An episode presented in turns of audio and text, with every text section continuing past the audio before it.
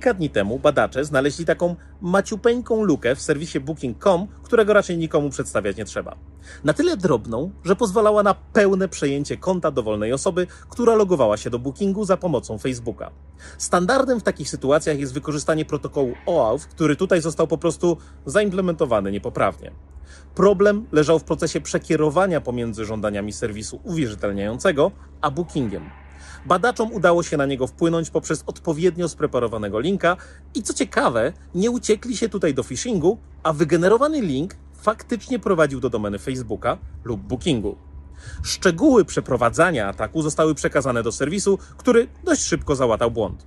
Cały proces składał się z kilku etapów, a jeżeli jesteście ciekawi szczegółów, to znajdziecie je w doskonałym opracowaniu grupy SALT, która to znalazła tę podatność. Link oczywiście w opisie.